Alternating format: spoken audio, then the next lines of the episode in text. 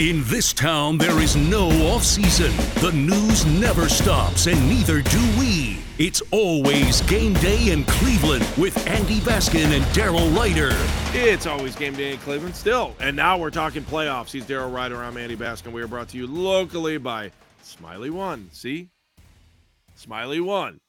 And Bryant, Northeast Ohio's premier heating and cooling service. They got you covered. Go talk to my guys at Smylie One. They're great guys. Um, again, he's Daryl. I'm Andy. Let's talk playoffs. Okay. Yeah, I got the scenarios here, and there's log jams everywhere. Are we talking about just not the eight scenarios for the Browns, but no, no, no, no, no, no, no, just like the the the playoff field right now when trying to figure out what they're going to do on uh, in Week 18, right? You've right? Got, uh, Browns and Bengals could potentially be for a uh, you know wild card spot. Um, the AFC South is up for grabs. Colts, Texans, and uh, Jaguars had to bring Right. Grant there. Um, Jacksonville right now has all the tiebreakers there. That's up for grabs. The NFC South is up, uh, or I'm sorry, the NFC West is up for grabs right now.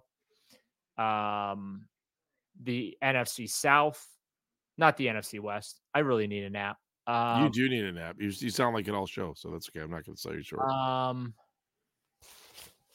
the Buccaneers are seven and seven. Minnesota's seven and seven. The Rams are seven and seven. Seattle's seven and seven. My Saints are seven and seven. So, I mean, there's a lot of possibilities. Ravens are already in. 49ers, Cowboys, Eagles have all clinched in the NFC, but now seeding and especially the, the the bottom portion of things.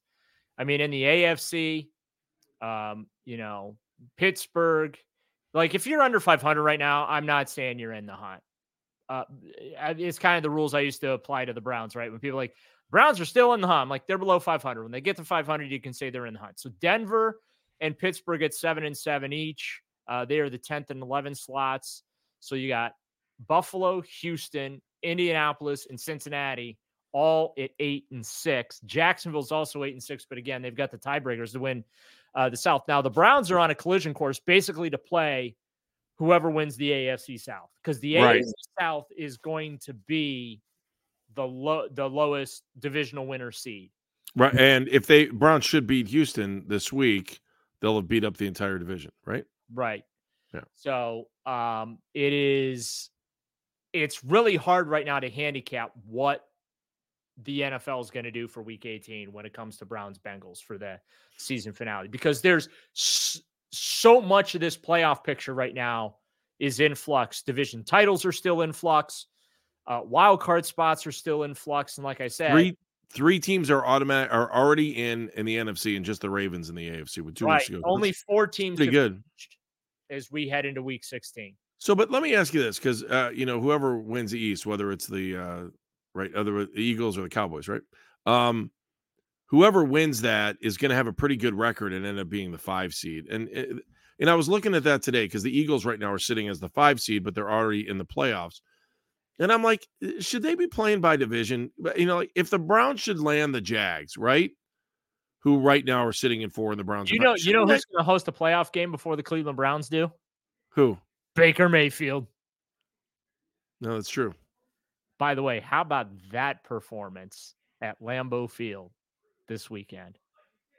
You feeling good about it still? You're still feeling good about that. I still want to finish this other subject, but Oh, tell me your Baker feelings quickly. no, just it was an incredible performance. Perfect passer rating. The only visiting quarterback to do that uh, in that stadium. It's pretty So, impressive. Are you wishing he was still here? Are you a I, Baker I was just acknowledging that uh, Baker is on track to host a playoff game before the Cleveland Browns are. Yeah, they would need. So, just thinking about the standings off the top of my head, Tampa if Bay the right Browns should, uh, with, which this is possible, the Browns could win this week and then go beat the Jets on Thursday night. The Ravens could easily lose to Miami and the Niners. If that was the case, the Browns would be in first place. Right. Going into the last week of the season, which then maybe would put Browns Bengals on Sunday night. See, well, no, because the reason why is because remember how the NFL likes to do this? They want those games being played at the same time. So if the AFC North is up for grabs, I don't know who Baltimore has in week 18, but mm-hmm. they're going to want the Ravens to be playing at the same time as the Browns are. If you go into week 18 and the AFC North is is up for grabs. Is on the line. Right. Yeah. That's the NFL does, and, and this and again, this is the complicating factor to this whole playoff picture and how the NFL schedules things because they want to make sure that games chorus are always meaningful that impact the same playoff scenario, if you will. Mm-hmm. They want to make sure those games are being played at the same time in the t- you know in that in that same time slot. So that's just a whole nother layer to week 18. It's not just about picking the win and you're in type of scenario that they always want for Sunday night football in week 18. Mm-hmm. It's also about okay, yeah, you might be looking for that winner in scenario or win the divisions, you know, the divisional championship type of a scenario for week 18, but you have to also they're looking to make sure that there's no other games that you know, so there's no competitive advantage of them sitting around waiting, watching results or whatever, and then they go out and play, if that makes sense. So this the week 18 is not going to probably be announced until let's see, that's uh, what uh December 28th is when the Browns play there. I'm trying to read a calendar. I got real bad eyes here. Um, no. Well, we probably will not be able to find anything out about week 18 until December 31st. Sunday at like usually fourth quarter.